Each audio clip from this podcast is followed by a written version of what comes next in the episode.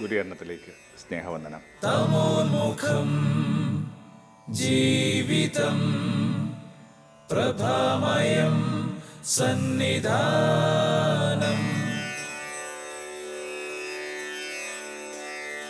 ഇന്ന് അവസാന തിരുനാളാണ്. ദുഃഖിതരുടെയും നിന്ദിതരുടെയും ദരിദ്രരുടെയും ഒക്കെ അഭയമായ മനുഷ്യൻ കഴുതയുടെ മീതെ നമ്മുടെ ചരിത്രത്തിലേക്ക് വളരെ സൗമ്യമായി പ്രവേശിക്കുന്ന ഒരു ദിവസം. ഒരാൾക്കൂട്ടം താനെ രൂപപ്പെടുകയാണ് അനുകമ്പയുള്ളൊരു മനുഷ്യന്റെ പിന്നാലെ അവരൊത്തുകൂടി. തങ്ങളുടെ മേലുടുപ്പുകൾ അവർ പാതയിൽ വിരിച്ചു. ഈ ഔട്ടർ ക്ലോക്ക് എന്ന് പറയുന്നത് അക്കാലത്ത് ദരിദ്രരായ മനുഷ്യരുടെ പണയ വസ്തുവായിരുന്നു നിയമവർത്തന പുസ്തകത്തിലൊക്കെ നമ്മൾ വായിച്ച് കേൾക്കുന്നുണ്ട്. ഇതുകൊണ്ടേ പണയം വെച്ച് കഴിഞ്ഞെന്നാൽ തിരിച്ചു കൊടുക്കണമെന്നൊക്കെ ഉള്ളത് അവരാകപ്പാടുള്ള സ്വത്താണ് അവർക്ക് കൈമാറാനോ മൂല്യമുള്ളതെന്നൊക്കെ കരുതാവുന്ന ആ അങ്കികൾ വിരിച്ചിട്ടാണ് ഇവന്റെ യാത്ര അവിടുത്തെ യാത്ര അവർ സുഗമമാക്കുന്നത്. ഞങ്ങളുടെ അങ്കിയിലൂടെയല്ല ഞങ്ങളുടെ പ്രാണനിലൂടെ അങ്ങ് പ്രവേശിക്കണം എന്നുള്ള പ്രാർത്ഥനയാണ് ഓശാന തിരുനാളിന്റെ കാതൽ. ഞങ്ങളിലേക്ക് അങ്ങ് സഞ്ചരിക്കണമേ. ഞങ്ങളുടെ ഗൃഹങ്ങളിലേക്ക് ഞങ്ങൾ കടന്നു പോകുന്ന ഓരോ വനിതാനുഭവങ്ങളിലേക്ക് അങ്ങയുടെ സഞ്ചാരമുണ്ടാവണമേ. സേവസ് ലോഡ് നവെന്നാണ് ഓശാന എന്ന് പറയുന്ന വാക്കിന്റെ അർത്ഥം. നവെന്നുള്ള വളരെ പ്രധാനപ്പെട്ടതാണ്. ഇപ്പോൾ നമുക്ക് കാത്തിരിക്കാനായിട്ട് നേരമില്ല. മുങ്ങിത്തുടങ്ങുന്ന മനുഷ്യർക്ക് കാത്തിരിക്കാൻ പറ്റില്ല. അവരുടെ ജീവിതത്തിൽ എന്തെങ്കിലും ഇടപെടണമെങ്കിൽ ഈ നിമിഷാർത്ഥത്തിലായ ഇടപെടൽ സംഭവിക്കണം. അതുപോലെ ഒന്നും വൈകിക്കൂടാ. ഞങ്ങൾക്ക് രക്ഷ ആവശ്യമുണ്ട്. മിശിഹ എന്ന് പറഞ്ഞ സങ്കല്പമാണ് ഇപ്പോൾ കുറേ കൂടി കൺവിൻസിങ് ആയിട്ട് വരുന്നത്. ആദ്യമൊക്കെ യേശുവിന് നമ്മൾ വേദപുസ്തകത്തിൽ പലരും അഭിസംബോധന ചെയ്യുന്നതാണ് ഒരു റബോനിയായിട്ടാണ് തിരിച്ചറിയുന്നത്. ഒരു ഗുഡ് മാസ്റ്റർ കാലത്തുണ്ടായിരുന്ന കുറേ അധികം ഗുരുക്കന്മാരിൽ ഏറ്റവും ചടുലമായ ഏറ്റവും ഡൈനാമിക്കായ ഏറ്റവും പ്രാപഞ്ചിക ബോധമുണ്ടായിരുന്ന ഒരു ഗുരു. പക്ഷെ ഒരു ഗുരുവിന് നമ്മൾ അക്കമ്പനി ചെയ്യാനായിട്ട് ഒരു ഒരു കൃത്യമായൊരു കാതമുണ്ട് അതിനപ്പുറത്തേക്ക് നമ്മൾ ഒറ്റയായി പോകുന്ന നിമിഷങ്ങളാണ് നമ്മൾ വിഷാദം പിടികൂടുന്ന നിമിഷങ്ങളിലാണ് നമ്മളുടെ മമതകൾക്കകത്ത് പെട്ട് നമ്മൾ വല്ലാതെ പെട്ടുപോകുന്ന നിമിഷങ്ങൾ രോഷത്തിൽ കരിഞ്ഞു പോകുന്ന നിമിഷങ്ങൾ ഇത്തരം നിമിഷങ്ങളിൽ ഗുരു പോരാ. നമുക്ക് മിശിക ആവശ്യമുണ്ട്. ഒരു കിണറ്റിലേക്ക് വഴുതി പോകുന്ന കണക്കാണ് നമുക്ക് ഇച്ഛാശക്തി ഉണ്ടെന്ന് പറഞ്ഞാലും നമുക്ക് എന്ത് അറിവുണ്ടെന്ന് പറഞ്ഞാലും ഇതിനകത്ത് നിന്ന് പുറത്ത് കിടക്കണമെങ്കിൽ ആരെങ്കിലും ഒരു ചരട് നമുക്ക് ഇട്ട് തരേണ്ടതുണ്ട് മനുഷ്യർ എത്തിച്ചേരുന്ന നൂറ്റിക്ക് തൊണ്ണൂറ്റൊമ്പത് പ്രതിസന്ധികളും വാസ്തവത്തിൽ രക്ഷ ആവശ്യമുള്ള പ്രതിസന്ധിയാണ്. നിന്റെ ചരട് നീട്ടി നിന്റെ കരം നീട്ടി എന്നെ ഞാൻ ഈ പെട്ടുപോയിരിക്കുന്ന ഇടങ്ങളിൽ നിന്ന് രക്ഷിക്കണമേ. ഈ നിമിഷത്തിലെ ഇടപെടലിനെ കുറിച്ചാണ് ഓശാന നമ്മളെ ഓർമ്മിപ്പിക്കുന്നത്. എന്തൊരു വിനയപാഠങ്ങളൊക്കെയാണ് ഈ ദിവസം നമ്മൾ അവനിൽ നിന്ന് വായിച്ചെടുക്കുന്നത്. ഇങ്ങനെ കഴുതപ്പുറത്ത് വരുന്ന ഒരാൾ അതിന്റെയൊക്കെ ഒരു കൃത്യമായ ബൈബിൾ പശ്ചാത്തലമുണ്ട്. സെക്കറിയ മിശിഹായെക്കുറിച്ച് പറയുമ്പോൾ ഒമ്പതൊമ്പതിലാണ് വളരെ കൃത്യമായിട്ട് ആ ഒരു പ്രവചനം പറയുന്നുണ്ട്. ദാ കഴുതപ്പുറത്ത് നിന്റെ രാജാവ് വരുന്നു. കഴുതപ്പുറത്ത് വരിക എന്ന് പറയുന്നത് ഈ സമാധാന ഉടമ്പടിക്ക് വേണ്ടിയാണ്. പീസ് ട്രീറ്റുകൾക്ക് വേണ്ടിയാണ് അക്കാലങ്ങളിലെ പ്രഭുക്കന്മാരും രാജാക്കന്മാരും ഒക്കെ ഈ കഴുതപ്പുറത്ത് വരുന്നത്. കുതിര എപ്പോഴും യുദ്ധത്തിന്റെ അടയാളോ കുതിരയും അവൻ പാർത്തിരുന്ന പട്ടണങ്ങളിൽ ഇങ്ങനെ നിരന്തരം അതിന്റെ കുളമ്പിടി വെച്ച് കേൾപ്പിച്ചുകൊണ്ട് സഞ്ചരിക്കുന്നുണ്ടായിരുന്നു. കാരണം ഓൾറെഡി റോമ കീഴ്പ്പെടുത്തിയ റോമയുടെ മുഖം വഹിക്കുന്ന ഒരു ദേശത്തായിരുന്നു അവന്റെ ഒടുവിലത്തെ കാലം. പത്തരം യുദ്ധത്തിന്റെയും അഗ്രസീവ്നെസ്സിന്റെയും ഒക്കെ കുളമ്പിടി ഒച്ചകൾ കേൾക്കുന്നൊരിടത്ത് ഒരാളിങ്ങനെ ശാന്തതയുടെയോ പീസ് സമാധാനത്തിന്റെയോ ഒക്കെ അടയാളമായിട്ടുള്ള ഒരു മൃഗത്തിൽ ഇങ്ങനെ ആ നഗരത്തിലേക്ക് പ്രവേശിക്കുക. ഇതിനേക്കാളൊക്കെ എനിക്ക് ഹൃദയ സ്പർശിക്കുന്നൊരു വിചാരമെന്ന് പറയുന്നത് ഇത് അബ്രഹാം തന്റെ മകനെ ബലിക്ക് വേണ്ടി കൊണ്ടുപോയപ്പോൾ ഉണ്ടായ ഒരു കാഴ്ചയുടെ ഒക്കെ ഒരു ഷെയ്ഡ് ഇതിനകത്ത് വളർക്കുണ്ട മകനെ ഇങ്ങനെ കഴുതപ്പുറത്തേറ്റിയിട്ടാണ് ഈ മനുഷ്യൻ ബലിക്ക് വേണ്ടി കൊണ്ടുപോയി ഏകമാനെ ബലിയർപ്പിക്കാനായിട്ട് കൊണ്ടുപോവുകയാണ്. മകൻ ചോദിക്കുന്നുമുണ്ട്. അപ്പോൾ എന്നോടൊപ്പം തീയും ഈ പറഞ്ഞ വിറകുമൊക്കെ ഉണ്ട്. ബലിമൃഗം ആരാ? ബലിമൃഗം വാസ്തവത്തിൽ ഈ കഴുതയ്ക്ക് മീതെ സഞ്ചരിക്കുന്ന ആളാണ് അതായിരിക്കും ഒരു പക്ഷേ വിശേഷ ഈ പാഷൻ വീക്കിലൊക്കെ നമ്മളിലേക്ക് ഏറ്റവും ശക്തമായിട്ട് എത്തുന്നൊരു ബിംബം. അങ്ങനെ മകനെ ബലിയർപ്പിക്കാൻ പോകുന്ന പിതാവ് അതിനെ ഓർമ്മിപ്പിക്കുന്ന ഒരു വല്ലാത്തൊരു പ്രകാശമുള്ള ഒരു ഓർമ്മയുടെയൊക്കെ ഓർമ്മ ഉണർത്തുന്ന ഒരു അനുഭവമാണിത് പിന്നെയും ഈ പറഞ്ഞ കഴുതയുമൊക്കെ ആയിട്ട് ബന്ധപ്പെട്ട് കുറേ അധികം പഴയ നിന്ന് റഫറൻസ് ഉണ്ട്. കഴുതയുടെ മീതെ സമ്മാനങ്ങൾ കൊടുത്തയച്ചിട്ട് യാക്കോബ് ഏസാവുമായിട്ട് അൻഡജൻപ്പെടാനായിട്ട് ആഗ്രഹിക്കുന്നുണ്ട്. ഒരു റിക്കൺസിലേഷന്റെയൊക്കെ പ്രതീകമായിട്ട് ഇതിനെടുക്കാം. എന്തുമാവട്ടെ ഒരു തരത്തിലും മനുഷ്യർ മതിപ്പോ മേനിയോ കൽപ്പിച്ചു കൊടുക്കാത്ത ഒരു മൃഗത്തെ ഉപയോഗപ്പെടുത്തുക വഴിയായിട്ട് ഭൂമിയുടെ ദാഷ്ട്യം ഭൂമിയുടെ അഹന്തകൾക്കൊക്കെ ഉള്ളൊരു പരിഹാരം രൂപപ്പെടുകയാണ്. കുറേ കൂടി വിനയപൂർവമുള്ള സഞ്ചാരങ്ങളെക്കുറിച്ച് മനുഷ്യ ചിന്തിക്കേണ്ട ബാധ്യതയുണ്ട്. അവനവനില്ലാതെ ജീവിക്കുക എന്നുള്ളതൊക്കെയാണ് യഥാർത്ഥമായ ആത്മീയതയുടെ അടയാളം എന്നൊക്കെ നമ്മൾ ഈ ദിനങ്ങളിലൊക്കെ കാണുമ്പോൾ നമുക്ക് സൈറ്റ് ചെയ്യാവുന്ന നമുക്ക് ഓർമ്മിച്ചെടുക്കാവുന്ന ഏറ്റവും ഭംഗിയുള്ള ഉദാഹരണം അവന്റെ ഈ കഴുതപ്പുറത്തുള്ള യാത്ര തന്നെയാണ്. നമ്മൾ ഈ ദിവസങ്ങളിലൊക്കെ കണ്ടുകൊണ്ടിരിക്കുന്ന ഒന്ന് കൊറിയന്തർ പതിമൂന്ന് എവിടെ നിന്നായിരിക്കും പൗലോസ് കണ്ടെത്തിയിട്ടുണ്ടാവുക? ഈ ഇതിനകത്ത് പറയുന്ന ഈ സ്നേഹവുമായി ബന്ധപ്പെട്ട് പറയുന്ന ഓരോ ലക്ഷണങ്ങൾ സ്നേഹത്തിന്റെ നിർവചനങ്ങൾ ഒക്കെ അയാൾക്ക് എവിടെ നിന്നായിരിക്കും കിട്ടിയിട്ടുണ്ടാവുക? അയാൾക്ക് ആ കാര്യങ്ങൾ വളരെ എളുപ്പമായിരുന്നു. അയാൾക്ക് ഇങ്ങനെ കണ്ണുപൂട്ടി യേശുവിനെ ഓർമ്മിച്ചാൽ മതി. കാരണം നമ്മൾ ഈ എണ്ണി എണ്ണി പറയുന്ന നമ്മൾ വളരെ എലാബറേറ്റ് ആയിട്ട് സംസാരിക്കാൻ ശ്രമിക്കുന്ന ഈ മുഴുവൻ കാര്യങ്ങളും വാസ്തവത്തിൽ യേശുവിന്റെ ലക്ഷണം. എവിടെയൊക്കെ സ്നേഹമെന്ന് ഈ പറഞ്ഞ ഒന്ന് കൊറിയന്തർ നമ്മൾ വായിക്കുന്നുണ്ടോ അവിടെയൊക്കെ പതുക്കെ വെട്ടിയിട്ട് യേശു എന്ന് വായിച്ചെന്നാൽ കാര്യങ്ങൾ കുറേ കൂടി ക്ലിയറാണ് യേശു അനന്ത ക്ഷ- ക്ഷമയുള്ള ഒരാളാണ് യേശു കാരണവാനാണ് യേശു എന്ത് ചെയ്യുന്നുണ്ട് ഒന്നിന്റെ മീതെയും അനുചിതമായി പ്രവർത്തിക്കുന്നില്ല. ഇവിടെയൊക്കെ സ്നേഹമെന്ന് കാണുന്ന ഈ ഒന്ന് കൊറിന്തർ കാണുന്ന എല്ലായിടത്തും വെട്ടി യേശു ആയിക്കോളും. കാരണം യേശുവിനെ ധ്യാനിച്ച് ധ്യാനിച്ചിട്ടാണ് ഈ മനുഷ്യന് ഇത്തരം കൃത്യമായ സ്നേഹത്തിന്റെ ഒരു ഭാഷ ഉണ്ടാക്കാൻ പറ്റിയത്. അപ്പോൾ യേശുവിലേക്ക് തന്നെ ഈ കാര്യങ്ങളൊക്കെ പോകുന്നത്. എന്തുമാത്രം നമ്മൾ ദിവസങ്ങളിൽ കണ്ടുകൊണ്ടിരിക്കുന്ന സ്നേഹപാഠങ്ങളാണ് ഈ ഒരൊറ്റ ഓശാന നാളിൽ പൂർത്തിയാവുക. സ്നേഹത്തിന്റെ പ്രൊട്ടക്ഷനെക്കുറിച്ച് സ്നേഹത്തിന്റെ കരുതലിനെക്കുറിച്ച് സ്നേഹത്തിന്റെ കരുണയെക്കുറിച്ചൊക്കെയാണ് ഓശാന നാൾ പറയുക. കൗതുകരമായ ചില നിരീക്ഷണങ്ങളൊക്കെ ഈ ദിവസം നമ്മൾ വായിച്ചെടുക്കുന്നുണ്ട്.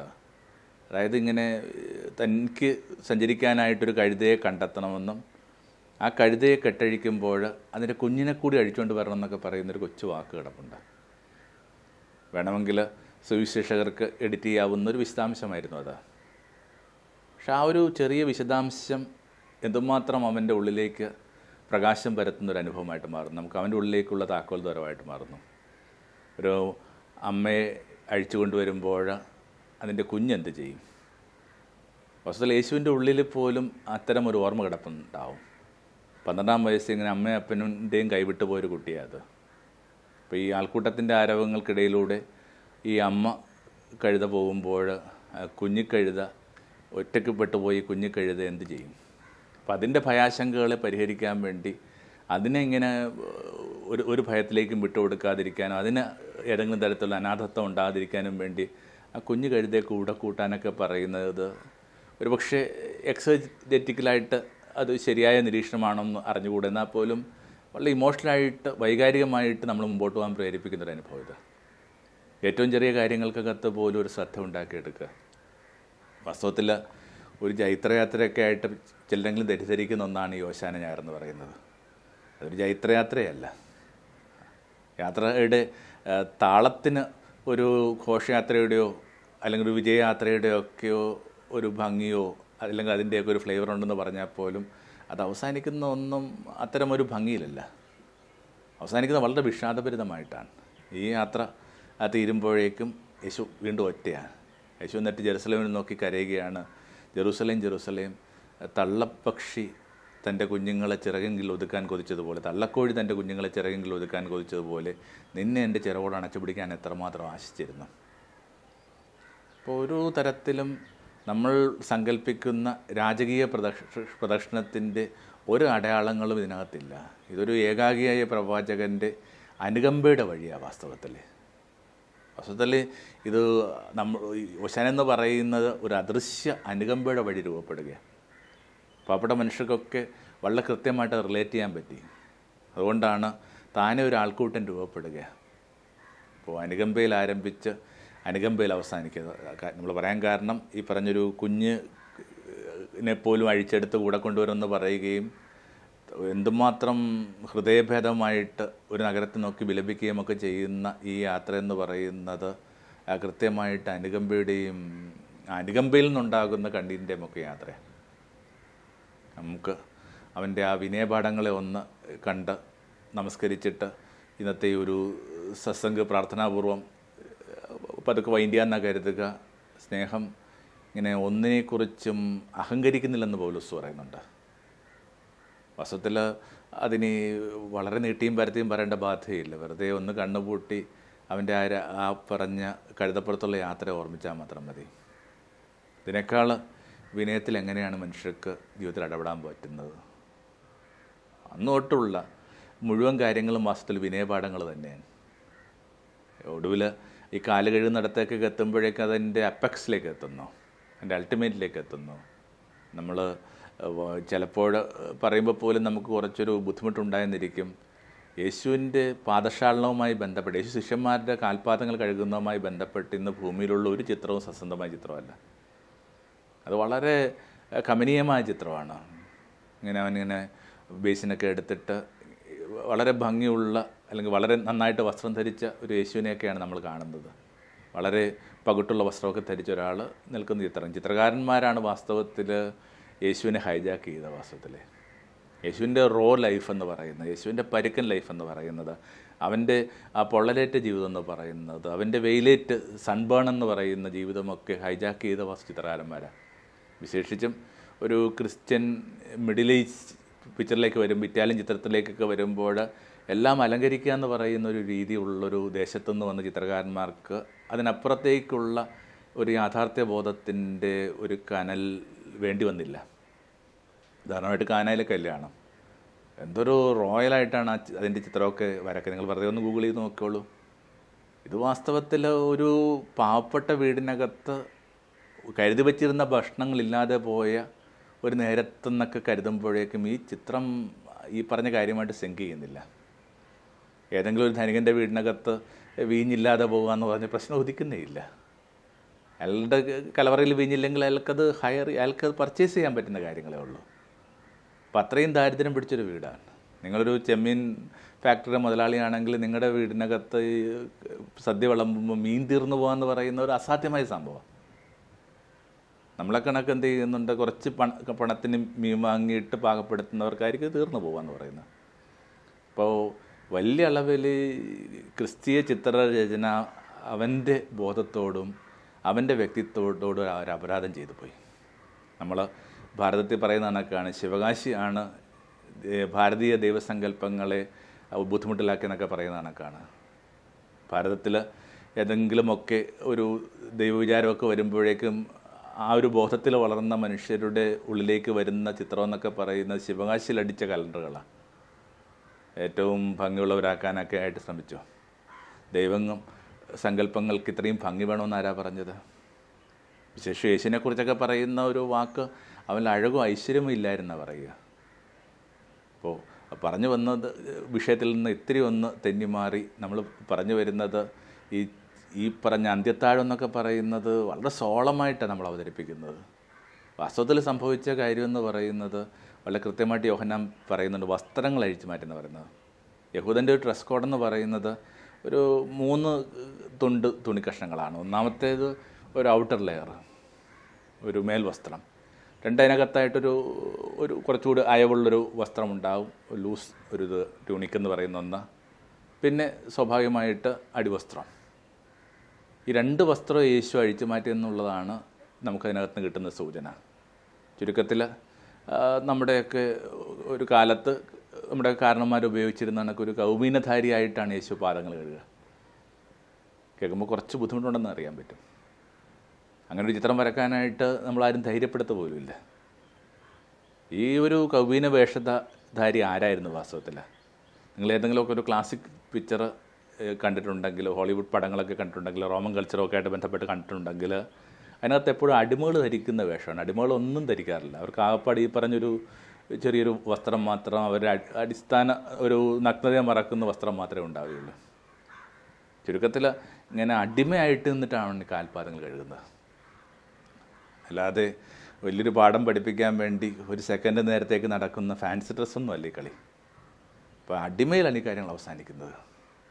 അപ്പോൾ അത്രയുമൊക്കെ വിനയപാഠങ്ങൾ വരുന്ന ഒരു ആഴ്ചയിൽ നമ്മൾ ഈ ഒന്ന് കുറയുന്നൊരു പതിമൂന്ന് വായിക്കുമ്പോൾ സ്നേഹം അഹങ്കരിക്കില്ല എന്ന് പറയുന്ന വാക്കിന് എന്ത് വിശദീകരണം വേണം? വെറുതെ ഒന്ന് അവനെ ഓർത്താൽ മതി. അവന്റെ സഞ്ചാരങ്ങളെ ഓർത്താൽ മതി.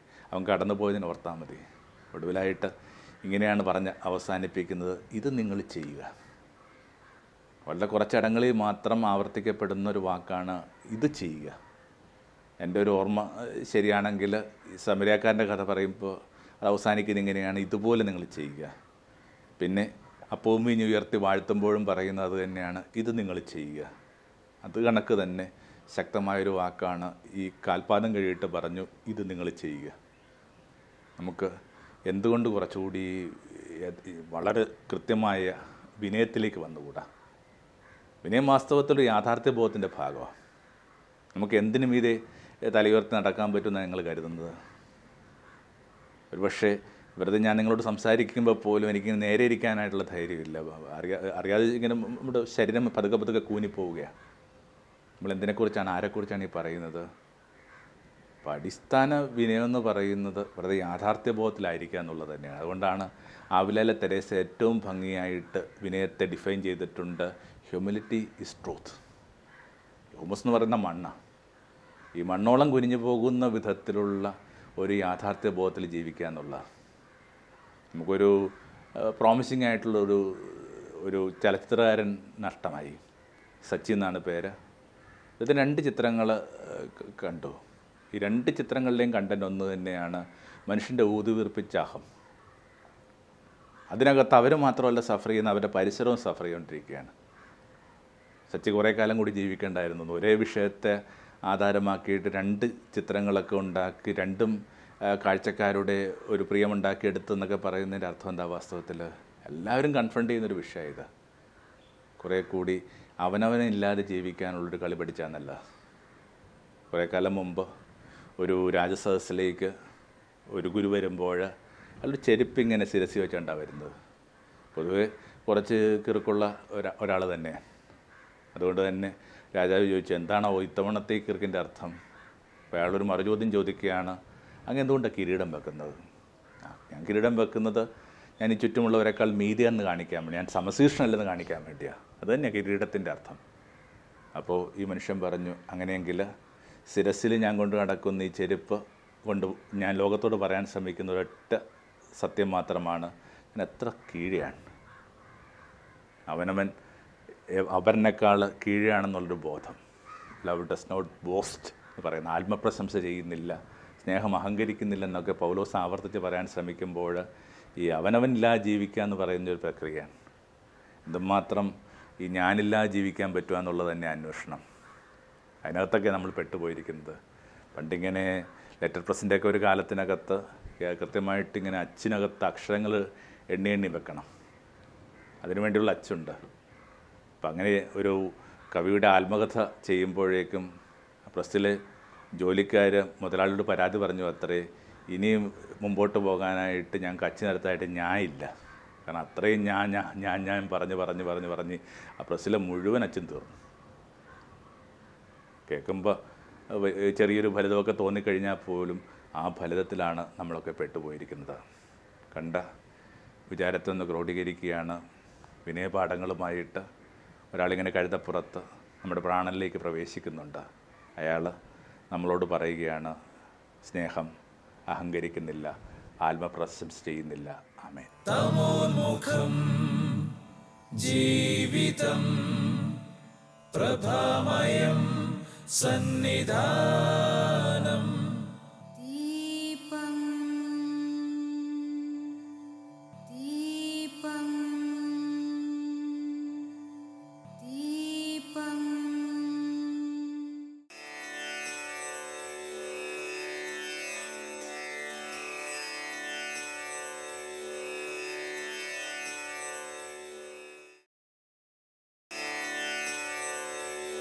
ഗുരുകരണത്തിലേക്ക് സ്നേഹവന്ദനം. തമോന്മുഖം ജീവിതം പ്രഭാമയം സന്നിധാനം.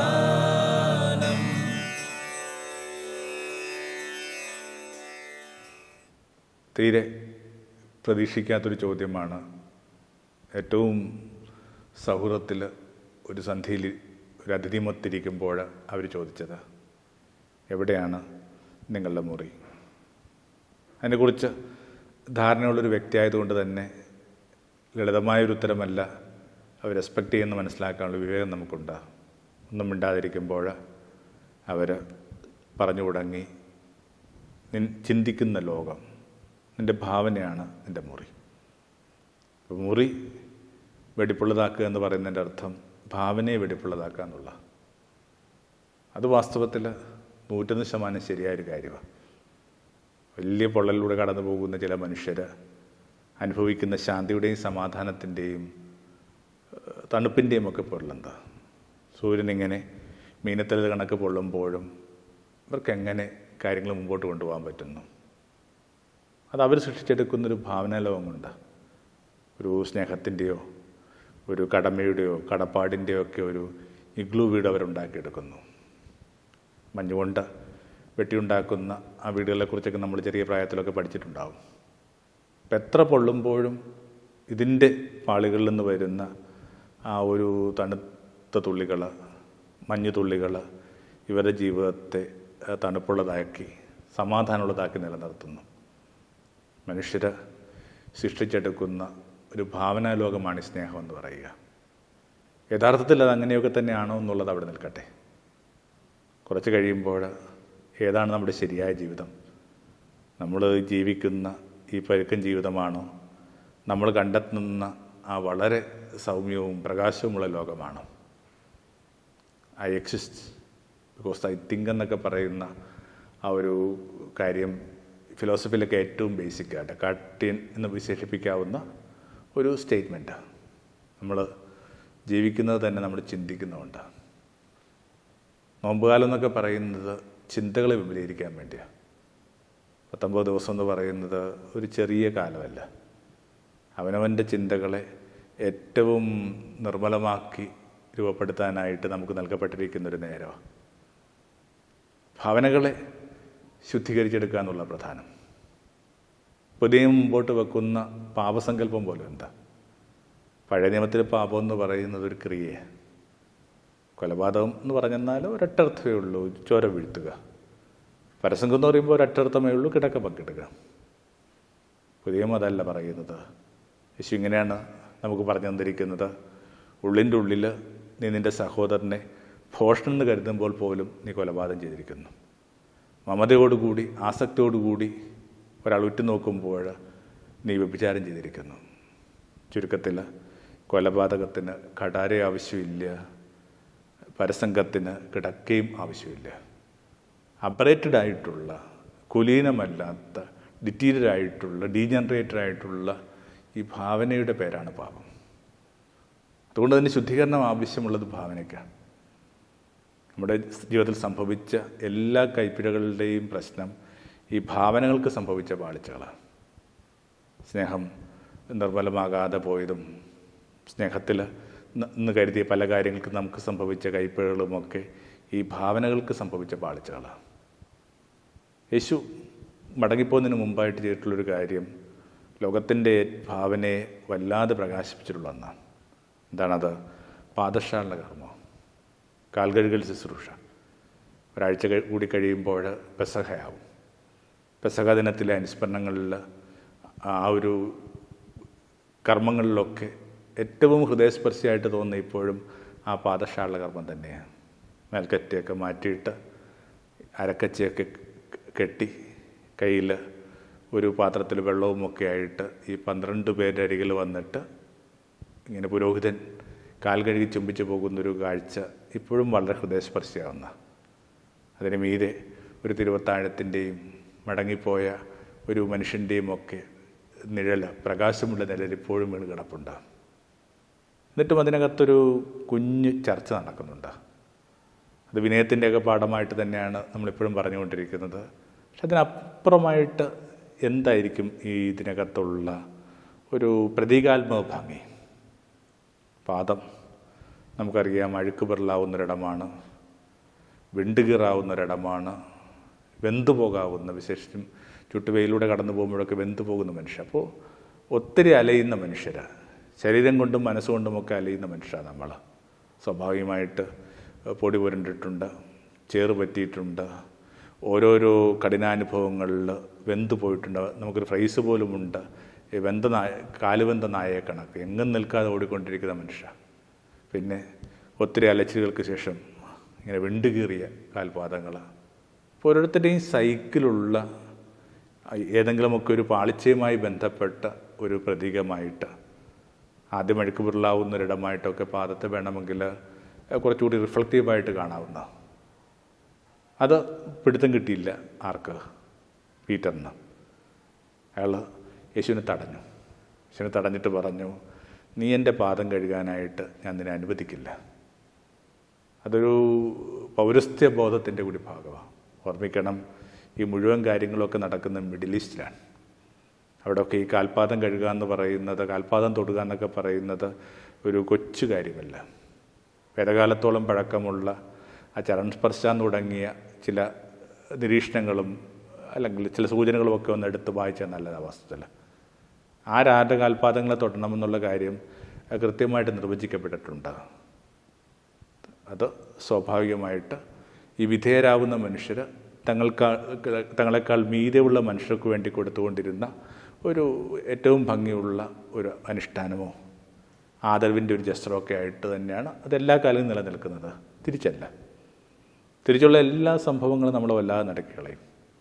അതുകൊണ്ടാണ് ക്രിസ്റ്റഫർ കൊയിലോ തന്റെ ഒരു പുസ്തകത്തിൽ എഴുതുന്നുണ്ട് ഒരു വൃദ്ധ വൈദികന്റെ കാൽപാദം ഇങ്ങനെ അദ്ദേഹത്തിന്റെ രോഗലേപനത്തിന്റെ ഭാഗമായിട്ട് ഇങ്ങനെ അനോയിന്റ് ചെയ്യുമ്പോഴാണ്. മരണമയക്കത്തിലേക്ക് പോയിക്കൊണ്ടിരിക്കുന്ന ഈ മനുഷ്യൻ ഒന്ന് കൊതറിയിട്ട് ഈ പറഞ്ഞ ബിഷപ്പിനെ തടഞ്ഞു. മറ്റേ പറഞ്ഞു അത് പാടില്ല. അപ്പോൾ ഈ പ്രാണന്റെ അർത്ഥ മയക്കത്തിലായിരിക്കുമ്പോഴും ആ കാൽപാദം തൊടുക എന്ന് പറഞ്ഞ കാര്യം താങ്ങാൻ പറ്റുന്നില്ല. ഭാരതീയ പാരമ്പര്യത്തിലൊക്കെ രാധാമാധവ സങ്കല്പങ്ങളിലൊക്കെ ഇതിന്റെയൊക്കെ ചില സൂചനകൾ നമ്മൾ കാണുന്നുണ്ട്. അത്തരം ഒരു കാര്യം എഴുതാനായിട്ട് തുനിഞ്ഞ ജയദേവര മാധവ രാധയുടെ കാൽപാദങ്ങൾ ചുംബിച്ചൊന്ന് എഴുതാനായിട്ട് തുനിഞ്ഞ ജയദേവർ. താൻ എഴുതാൻ പോകുന്ന കാര്യങ്ങളുടെയൊക്കെ ഒരു ഗുരുത്വം ഓർമ്മിച്ചിട്ട് ഇങ്ങനെ വല്ലാതെ ഭയന്ന് ആ വരി പൂർത്തിയാക്കാൻ തീർത്ഥയാത്രക്ക് പോയ കഥയൊക്കെ സാഹിത്യ വിദ്യാർത്ഥികൾ നിലയിൽ നമ്മൾ വായിച്ചിട്ടുണ്ട്. അപ്പോൾ ചുരുക്കത്തിൽ ഈ കാൽപാദങ്ങളെ തൊടുമ്പോൾ പീറ്റർ തടഞ്ഞതിനകത്ത് ഒരു കുഴപ്പമില്ല. കാരണം അതൊരു പൗരസ്ത്യ ബോധത്തിന് ഇൻക്ലൂഡിങ് ആ മിഡിൽ ഈസ്റ്റും ഒക്കെ ഇതിന്റെ തന്നെ ഭാഗമായി കിടക്കുമ്പോൾ നമ്മുടെ ഒരു ബോധത്തിന് നിരക്കുന്ന ഒന്നല്ല. നമുക്ക് നമ്മൾ പ്രിയപ്പെട്ടെന്ന് കരുതുന്ന നമ്മളെക്കാൾ മേലെ നമ്മൾ പ്രതിഷ്ഠിച്ച മനുഷ്യർ നമ്മുടെ മുമ്പിൽ കുനിഞ്ഞ് പാദങ്ങളിൽ വിടുക അപ്പോൾ യേശു വളരെ വ്യക്തമായിട്ട് അതിനെ ഡിഫൈൻ ചെയ്യുന്നുണ്ട്. എന്തുകൊണ്ടാണ്? ഞാൻ നിന്നെ കഴുകിയില്ലെങ്കിൽ നിനക്ക് ഈ വിരുന്നിനകത്ത് പങ്കാളിത്തം ഉണ്ടാവില്ല. അപ്പം നമ്മുടെ പാദങ്ങൾ ശുദ്ധീകരിച്ചെടുക്കുക എന്ന് പറയുന്നത് അവന്റെ കൂടെ നിൽക്കാൻ വേണ്ടിയാണ്. അവൻ ചവിട്ടി നിൽക്കുന്ന അതേ ഇടത്തിൽ അവൻ ചവിട്ടി നിൽക്കുന്ന അതേ മനോഭാവങ്ങളിൽ അവൻ ചവിട്ടി നിൽക്കുന്ന അതേ സമീപനങ്ങളിൽ നിൽക്കണമെങ്കിൽ നമ്മുടെ പാദങ്ങളുടെ ഒരു ക്ലെൻസിങ് ആവശ്യമുണ്ട്. പെട്ടെന്ന് പീറ്ററിന് അതിനകത്ത് കൃത്യമായ പ്രകാശം കിട്ടി. അയാൾ പറഞ്ഞു അങ്ങനെയെങ്കിൽ എന്നെ നീ കുളിപ്പിക്കുക. കാരണം പാദമിടറുന്നതിനേക്കാൾ മുമ്പ് എത്രയോ മുമ്പ് ഈ ഭാവന ഇടറിയിട്ടുണ്ട്. എത്ര പ്രാവശ്യം ഭാവന ഇടറിയിട്ടായിരിക്കും ഒരാളുടെ കാൽപാദങ്ങൾ ഇടറിയിട്ടുണ്ടാവുക ആവശ്യം ഈ പറഞ്ഞ ബോധത്തിന്റെ ജ്ഞാനസ്നാനമാണ് കുളി കഴിഞ്ഞവരുടെ പാദങ്ങൾ മാത്രം കഴുകിയെന്നൊക്കെ കഴുകിയാൽ മതി എന്നൊക്കെ പറഞ്ഞ് യേശു അവന്റെ ആത്മവിശ്വാസം നിലനിർത്താനായിട്ട് ശ്രമിക്കുന്നുണ്ട്. യേശു അങ്ങനെയാണ് നമ്മളൊരു ലോ പ്രൊഫൈലിലേക്ക് വിട്ടുകൊടുക്കാനായിട്ട് സമ്മതിക്കത്തില്ല. അടിസ്ഥാന ശുദ്ധിയുള്ളവരാണ് നിങ്ങൾ. നിങ്ങൾക്ക് ആ കാൽപാദങ്ങളുടെ ക്ഷാളനം മാത്രം മതിയാകുമെന്ന് പറഞ്ഞിട്ട് യേശു ആ ഒരു ഡിസ്കഷൻ അവിടെ വെച്ച് അവസാനിപ്പിക്കുക. തിരുവത്താഴ ശുശ്രൂഷ തുടരുകയും ചെയ്യുന്നു. എങ്കിലും ആ ഒരു പ്രാർത്ഥന ഒന്ന് ഉള്ളിൽ കിടന്നാൽ നല്ലതാണ്. അങ്ങ് ഞങ്ങളെ കുളിപ്പിക്കുക. ഞങ്ങളുടെ ഭാവനകളെ ശുദ്ധീകരിക്കുക. കുറേ കൂടി നിർമ്മലമായിട്ട് ഞങ്ങൾ ലോകത്തെ കാണട്ടെ. യുദ്ധം സംഭവിക്കുന്ന സംഭവിച്ച എല്ലാ കൈപ്പിഴകൾക്കും കാരണം ഈ ഭാവനകളുടെ ശുദ്ധിയില്ലാതെ പോയതുകൊണ്ടാണ് ഭാവനകളെ നിർമ്മലമാക്കണമെങ്കിൽ ഞങ്ങളുടെ മൂർധാവിലേക്ക് നിന്റെ ആ ഒരു ജ്ഞാനത്തിന്റെ സ്നാനജലം ഇറ്റിറ്റ് വീഴ്ത്തുക. അപ്പോൾ ഭാവനകളുടെ ശുദ്ധീകരണവുമായി ബന്ധപ്പെട്ട ചില വീണ്ടു വിചാരങ്ങളിലാണ് നമ്മൾ ഒന്ന് കൊറിയന്തരും പതിമൂന്ന് കാണുന്നത്. സ്നേഹഭാവനകൾ വിമലീകരിക്കാൻ വേണ്ടിയാണ് കാരണം എല്ലാത്തരം കാര്യങ്ങളും നമ്മൾ ഡംപ് ചെയ്തിരിക്കുന്നത് ഈ സ്നേഹവുമായിട്ട് ബന്ധപ്പെടുത്തിയ. അതിനകത്ത് സംഭവിച്ചിരിക്കുന്ന തെറ്റിദ്ധാരണകളിലാണ് നമ്മളൊക്കെ വല്ലാതെ കടന്നിങ്ങനെ നുറുങ്ങുകയും തകർന്നും വിഷമിച്ചുമൊക്കെ പോവുക. അതിനകത്ത് പൗലോസ് വെക്കുന്ന സൂചനകളിൽ ഒരു സൂചന ഒന്ന് വേഗത്തിൽ കണ്ട് നമുക്ക് പ്രാർത്ഥ ഒരു പ്രാർത്ഥന ചൊല്ലി ഈ ഒരു സത്സംഗം അവസാനിപ്പിക്കുക എന്ന കരുതുക. Love keeps no record of evil സ്നേഹം അനുചിതമായിട്ടുള്ളത് തെറ്റായ ഒന്നിന്റെയും ഓർമ്മ സൂക്ഷിക്കാറില്ല. അതിന്റെ ഒരു റെക്കോർഡ് സൂക്ഷിക്കാറില്ല. നമ്മൾ പൊതുവെ പറയുന്നൊരു വിചാരം ഇവിടെ ഒന്നുകൂടി ആവർത്തിക്കുകയാണ്. ഫിൽറ്റർ യുവർ മെമ്മറീസ് ഓർമ്മകളുടെ ഒരു അരിപ്പ രൂപപ്പെടുത്തിയെടുക്കേണ്ടതുണ്ട്. ഓർമ്മകൾക്ക് ഒരു ഫിൽറ്ററിങ് ആവശ്യമുണ്ട്. എല്ലാ ഓർമ്മകളും ഒരാൾ കൊണ്ടു നടക്കേണ്ട ബാധ്യതയില്ല. വളരെ കഠിനമായ ഒന്നായിട്ടാണ് എല്ലാം ഓർമ്മിക്കുന്ന ഒരു മനുഷ്യന്റെ ഗതിയെക്കുറിച്ചൊക്കെ നമ്മൾ വൈദ്യശാസ്ത്രത്തിലൊക്കെ വായിച്ചെടുക്കുക. ലേമന നിലയിൽ വായിച്ചെടുക്കുക. ചില മനുഷ്യർക്ക് ഒന്നും ഓർമ്മിക്കാൻ പറ്റത്തില്ല. അവരതിനകത്ത് സഫർ ചെയ്യുക എന്ന് പറയുന്നതിനകത്ത് നിങ്ങൾ ഒന്ന് ഏതെങ്കിലുമൊക്കെ ഒരു പുസ്തകം വായിച്ചാൽ നിങ്ങൾക്ക് പിടുത്തം കിട്ടും. അത് വല്ലാത്തൊരു സഫറിങ്ങാണ് മനുഷ്യന്റെ ഏറ്റവും വലിയ സമാധാനം എന്ന് പറയുന്നത് ഈ നിലനിർത്തേണ്ട കാര്യങ്ങൾ മാത്രം നിലനിർത്താനായിട്ട് പ്രകൃതി അവരെ സഹായിക്കുന്നുള്ള. അവരെ ജീവിതത്തെ ട്രൊമാറ്റിക് ആക്കുന്ന അവരെ ജീവിതത്തെ കഠിനമാക്കുന്ന ഓർമ്മകളെ ഡിലീറ്റ് ചെയ്യാനായിട്ട് പ്രകൃതി ശ്രദ്ധിക്കാറുണ്ട്. കുറേ വർഷങ്ങൾക്ക് മുമ്പ് ഞങ്ങളുടെ അന്നത്തെ രണ്ട് സെമിനാർ വിദ്യാർത്ഥികൾ കൂടി ഈ പരീക്ഷ എഴുതാനായിട്ട് ഇങ്ങനെ റെയിൽ പോവുകയാണ്. അങ്ങോട്ടുള്ള വഴിയിലൊരു റെയിൽപ്പാളമുണ്ട്. രണ്ടു പേരും ഇങ്ങനെ പുറകിലൂടെ വന്ന ആ ട്രെയിൻ ഇടിച്ചു. ഒരാൾ മരിച്ചു. പക്ഷെ ആ നടന്ന ആ നിമിഷം ഈ പരിക്കേറ്റ് രക്ഷപ്പെട്ട ആളുടെ ഓർമ്മയിലില്ല. അയാൾ പറയുന്നത് വെറുതെ ബ്ലാക്ക് ഔട്ടാണ് നന്നായിട്ട് ഓർമ്മയും നന്നായിട്ട് പഠിക്കുകയും നല്ല മെമ്മറി സൂക്ഷിക്കുകയൊക്കെ ചെയ്യുന്ന ഒരു ഈ- പറഞ്ഞ അക്കാഡമിക് ഫ്ലേവറുള്ള ഒരു സഹോദര കുറച്ചുകൂടി ചെറിയ ഇളയ സഹോദര വൈദ്യനെ കുറിച്ചായി പറയുന്നത് പക്ഷെ ആ ഒരു പെർട്ടിക്കുലർ മൂവ്മെന്റ് ഡിലീറ്റ് ചെയ്യപ്പെടുക കാരണം ആ പെർട്ടിക്കുലർ മൂവ്മെന്റ് ആ പ്രത്യേക നിമിഷം നിങ്ങൾ തലയിൽ സൂക്ഷിച്ചു കഴിഞ്ഞാൽ നിങ്ങൾക്ക് ജീവിതം മുമ്പോട്ട് കൊണ്ടുപോകാൻ നല്ല എളുപ്പമല്ല പ്രകൃതി പോലും ചില കാര്യങ്ങൾ ഡിലീറ്റ് ചെയ്യുന്നുണ്ട്. അമ്മമാരുടെ പ്രസവത്തിനെക്കുറിച്ചുമൊക്കെ അത് പറയാറുണ്ട്. കഠിനമായിരുന്നു ആ നിമിഷത്തെ പെയിനെന്ന് മാത്രമേ അവർക്ക് ഓർമ്മിച്ചെടുക്കാൻ പറ്റുകയുള്ളൂ. എത്ര എങ്ങനെയെന്നൊക്കെ പറയാനുള്ള എളുപ്പമല്ല. കാരണം അത്രയും കഠിനമായതുകൊണ്ട് ഒരു ഡിലീഷൻ സംഭവിക്കുന്നുണ്ട്. അപ്പോൾ പ്രകൃതി പോലും മുമ്പോട്ട് കൊണ്ടുപോകാനായിട്ട് നിങ്ങളോട് കാണിക്കുന്ന കനിവ് നല്ലതല്ലാത്ത ഓർമ്മകളെ ഇങ്ങനെ പതുക്കെ തുടച്ചു കളയാനുള്ള എന്നിട്ടും ചില മനുഷ്യർ വളരെ കൃത്യമായിട്ട് അതിന്റെ ഓർമ്മകൾ കൊണ്ട് നടക്കാനായിട്ട് ശ്രദ്ധിക്കുന്നു. Love keeps no record of evil കുറേ കാലം മുമ്പ് ആയിരത്തി തൊള്ളായിരത്തി എൺപത്താറിലാണ് ഫിലാഡൽഫിയയിൽ ഇങ്ങനെ ശുചീകരണ തൊഴിലാളികൾ കൂടി ഒരു സമരം നടത്തി. സമരം കുറേ അധികം നീണ്ടുപോയി.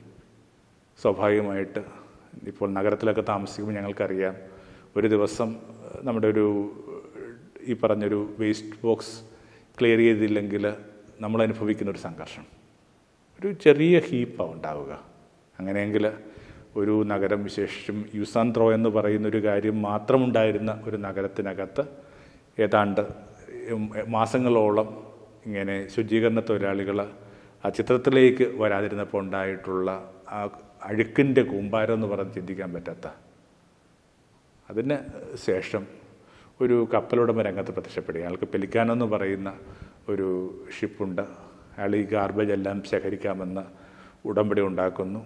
അത് കരിച്ച് വളമാക്കി പലയിടങ്ങളിലായിട്ട് കൊടുക്കാമെന്നൊക്കെയാണ് ഈ മനുഷ്യൻ വിചാരിച്ചത്.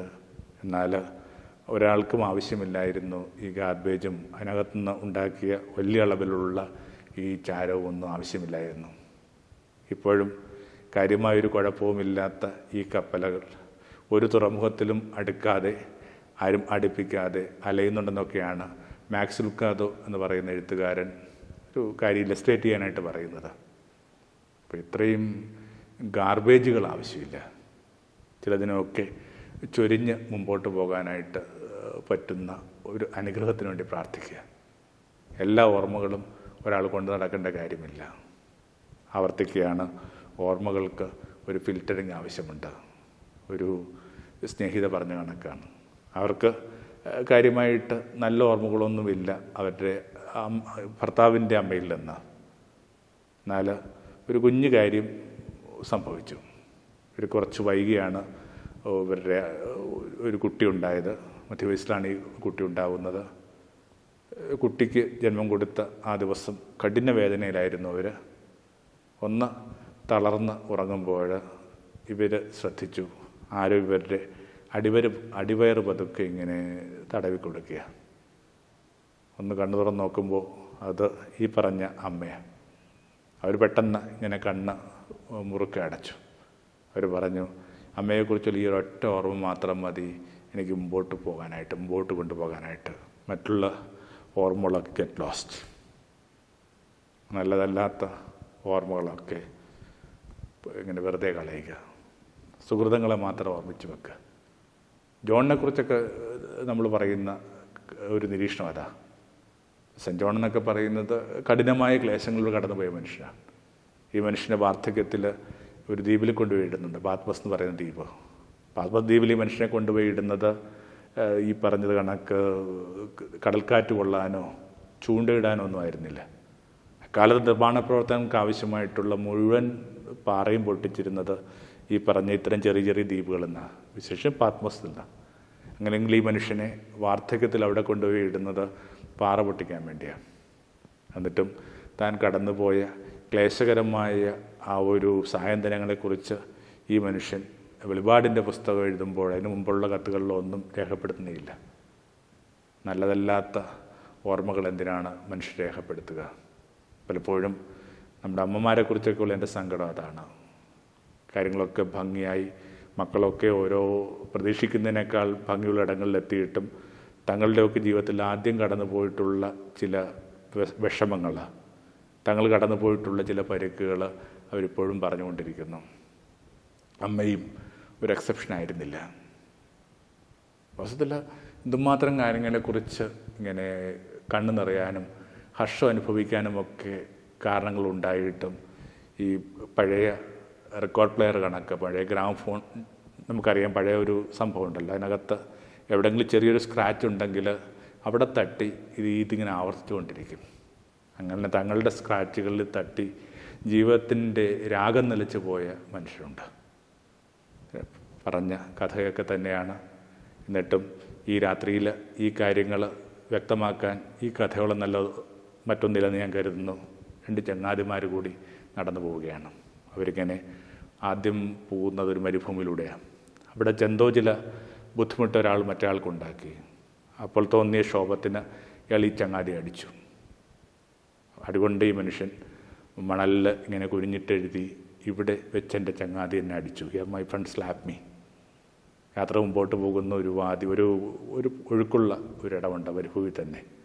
അതിൽ ചവിട്ടി ഇങ്ങനെ പെട്ടുപോയി കയത്തി പെട്ടുപോയി. അപ്പോൾ ഇതേ ചങ്ങാതി തന്നെ നേരത്തെ അടിച്ച അതേ ചങ്ങാതി തന്നെ വെള്ളത്തിൽ പതച്ച് എന്നിട്ട് ഇയാളെ രക്ഷിക്കുന്നു. അപ്പോൾ അയാൾ അയാളുടെ ഭാണ്ഡത്തിൽ നിന്ന് ഒരു ഉളിയെടുത്ത് അടുത്തുള്ള പാറയിൽ കൊത്തിവെച്ചു. Here my friend saved me ഇവിടെ വെച്ച് എന്റെ ചങ്ങാതി എന്നെ രക്ഷിച്ചു. അപ്പം അയാളുടെ കൂട്ടുകാരൻ പറഞ്ഞുവിടാ ഞാൻ നിന്നെ അടിച്ചപ്പോൾ നീ മണലിൽ എഴുതി. രക്ഷിച്ചപ്പോൾ നീ പാറയിൽ എഴുതി. എന്താ എന്റെ പോലുള്ള അപ്പം അയാൾ പറഞ്ഞു ചങ്ങാതി കിട്ടിയ അടിയുടെ ഓർമ്മകളൊക്കെ മണലിൽ എഴുതിയാൽ മതി.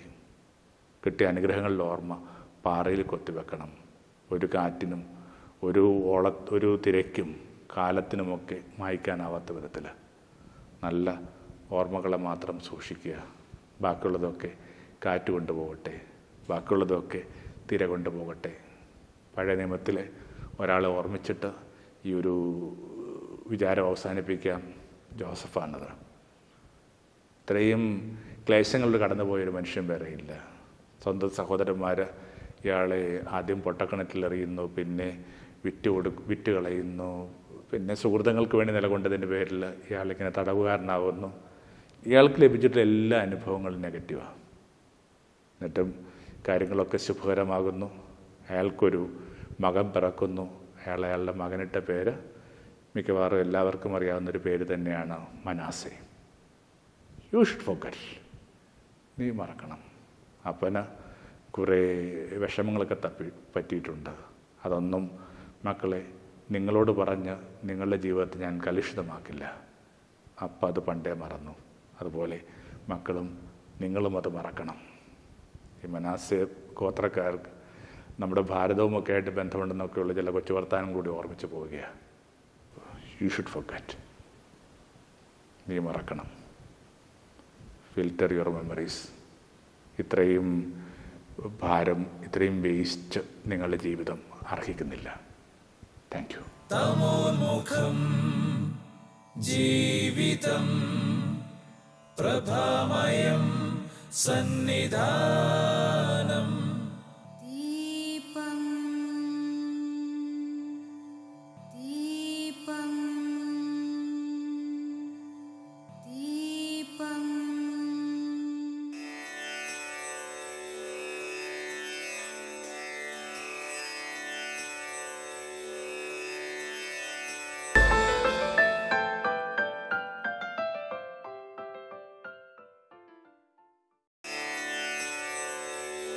ഗുരുകരണത്തിലേക്ക് സ്നേഹവന്ദനം. തമോന്മുഖം ജീവിതം പ്രഭാമയം സന്നിധാനം.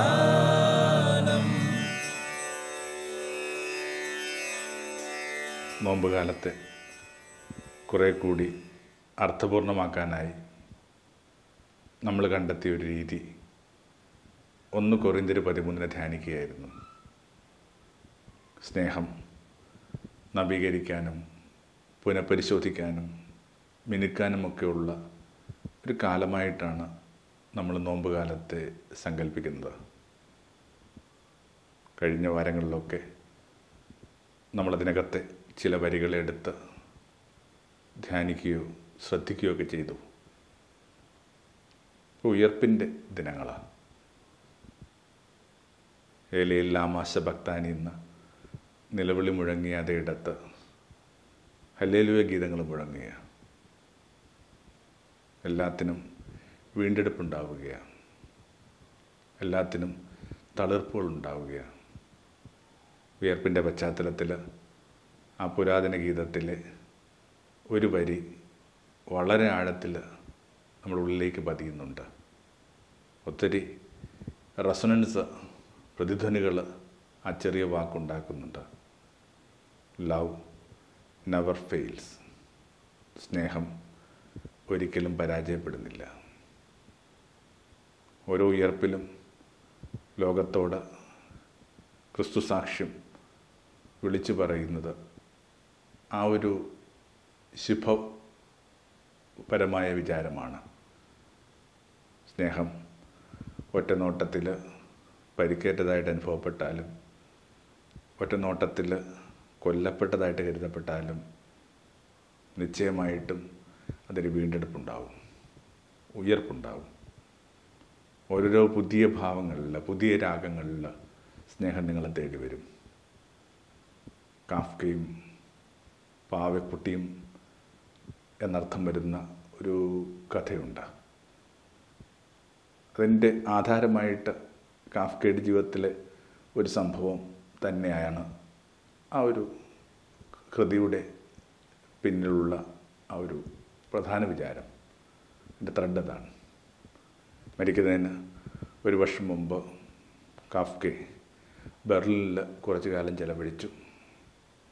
ആ ദിവസങ്ങളിൽ അദ്ദേഹത്തെ അടുത്തറിയാവുന്ന ഒരു വ്യക്തിയുടെ ഓർമ്മക്കുറിപ്പുകളിൽ നിന്നാണ് ഈ ഭംഗിയുള്ള ഒരു അനുഭവം ഇങ്ങനെ ലോകത്തിന് വെളിപ്പെട്ട് കിട്ടുന്നത്. ഒരു പാർക്കിൽ വെച്ച് ഒരു കരയുന്ന ഒരു കുട്ടിയെ കാഫ്ക കാണുന്നു. അവളുടെ പാവക്കുട്ടി നഷ്ടമായിട്ടുണ്ട്. കുട്ടിയെ ആശ്വസിപ്പിക്കാൻ വേണ്ടി ഈ മനുഷ്യൻ കഥ മെനയുകയാണ് എഴുത്തുകാരൻ നിലയിൽ വളരെ ഇങ്ങനെ അബ്സേർഡ് ആയിട്ടുള്ള വളരെ നമുക്ക് പിടുത്തം കിട്ടാത്ത രീതിയിൽ എഴുതിക്കൊണ്ടിരിക്കുന്ന ഈ മനുഷ്യൻ കുഞ്ഞിന് വേണ്ടി സരളമായ ഒരു കാര്യം പറഞ്ഞു കൊടുക്കുക. ഒരു കുഞ്ഞു കള്ളം പറഞ്ഞു കൊടുക്കുക. എന്താ അത്? ഈ നഷ്ടപ്പെട്ട പാവ എനിക്ക് കത്തെഴുതാറുണ്ടായിരുന്നു. അത് വിവരം നിന്നോട് പറയാൻ എന്നെ ഏൽപ്പിച്ചതാണ്. നാളെ വരുമ്പോൾ ഈ കത്ത് ഞാൻ കൊണ്ടുവരാം. എന്നിട്ട് ഈ ഒരു കത്ത് ഈ പാവയ്ക്ക് വേണ്ടിയും കുട്ടിക്ക് വേണ്ടിയും ഇയാൾ എഴുതി എഴുതി ഉണ്ടാക്കുക ഒരു ലോകസഞ്ചാരത്തിന് പോകുന്നെന്നും ജീവിച്ചുകൊണ്ടിരിക്കുന്ന പരിസരങ്ങളിലെ ആവർത്തനം തന്നെ മടുപ്പിക്കുന്നുവെന്നും കുറേ കൂടി വലുതാകാനുണ്ടെന്നും കുറേ കൂടി പഠിക്കാനുണ്ടെന്നും കുറേ കൂടി ലോകം കാണാനുണ്ടെന്നും ഒക്കെ ഉള്ള രീതിയിലുള്ള കത്തുകൾ വന്നുകൊണ്ടിരിക്കുക. ഒരു പതിമൂന്ന് പ്രാവശ്യമെങ്കിലും ഇയാൾ ഈ കുട്ടിയുടെ അടുക്കൽ തനിക്ക് ലഭിച്ച കത്തിനെക്കുറിച്ച് പറയുന്നുണ്ട്. അങ്ങനൊരു ഏകദേശം ഒരു മൂന്ന് ആഴ്ച കടന്നു പോകുന്നു കുട്ടി ഈ പാവയുടെ ലോകസഞ്ചാരത്തിൽ വല്ലാതെ അങ്ങോട്ട് മുങ്ങിപ്പോവുകയാണ്. അതിന്റെ കൗതുകത്തിൽപ്പെട്ടു പോവുകയാണ്. അതിനിടയിൽ തനിക്ക് സംഭവിച്ച ആ ഒരു നഷ്ടം കുട്ടിയുടെ ബോധത്തിലേക്ക് വരുന്നില്ല. പാവയുടെ കഥകളിൽ പതുക്കെ പതുക്കെ കുട്ടി വിസ്മയിക്കുകയും പ്രകാശിക്കുകയും ഒക്കെ ചെയ്യുകയാണ്.